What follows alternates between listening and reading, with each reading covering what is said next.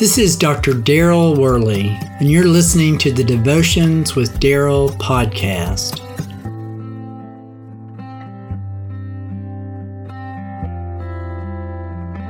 What does it really mean to have all things in common with other people?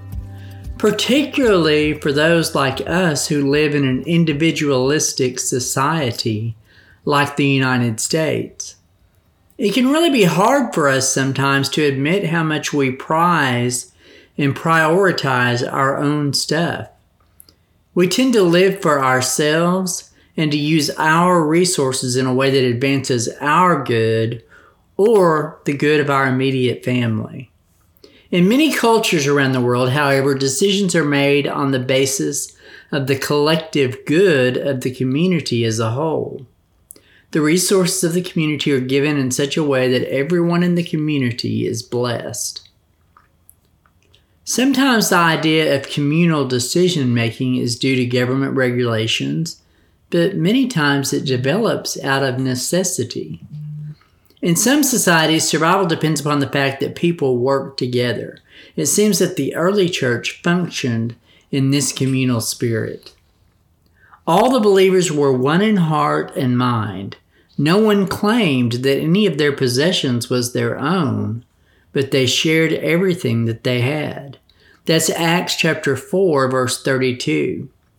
So keep in mind that they were not forced to do this, but they were compelled to live as a collective whole by their submission to Jesus and their understanding of the gospel.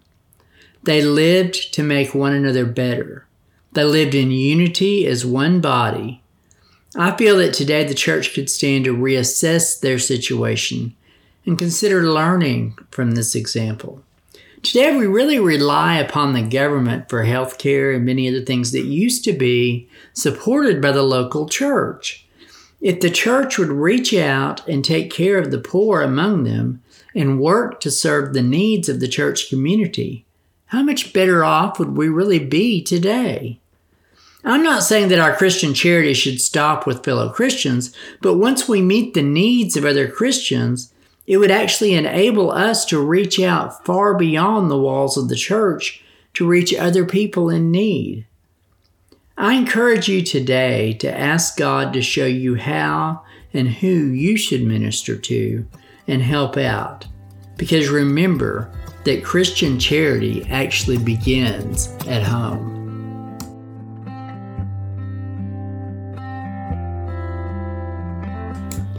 Until next time, this is Dr. Daryl Worley, praying that you have a blessed day filled with the richest blessings from God.